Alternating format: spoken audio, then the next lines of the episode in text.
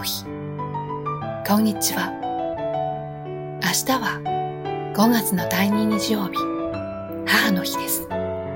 皆さんのお母さんはお元気でいらっしゃいますか？お母さんに普段は口にしない日頃の感謝と愛を伝えましょう。今年の母の日は何十年かぶりに実家で過ごすので、私も母に何かプレゼントをしようと考えています。多分、定番のカーネーションとケーキになることと思いますが、これなら家族みんなで楽しめるし、後々ものが残らなくていいので、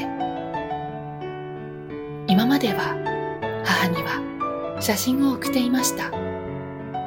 毎年母の日に息子にカーネーションの花束を持たせた。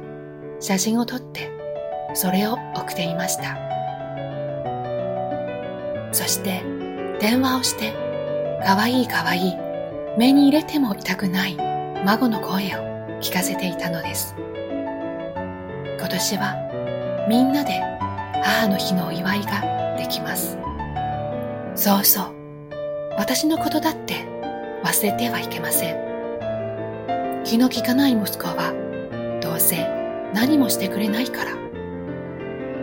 母への花を買う時ついでに私自身のも買って一緒にお祝いしてしまいましょう。私だって母歴17年ですもの。昨日のエッセイに書いたように昨日は四川大地震の9年期です。ウェイボーや朋友圈などで9年前の悲しみが蘇ります。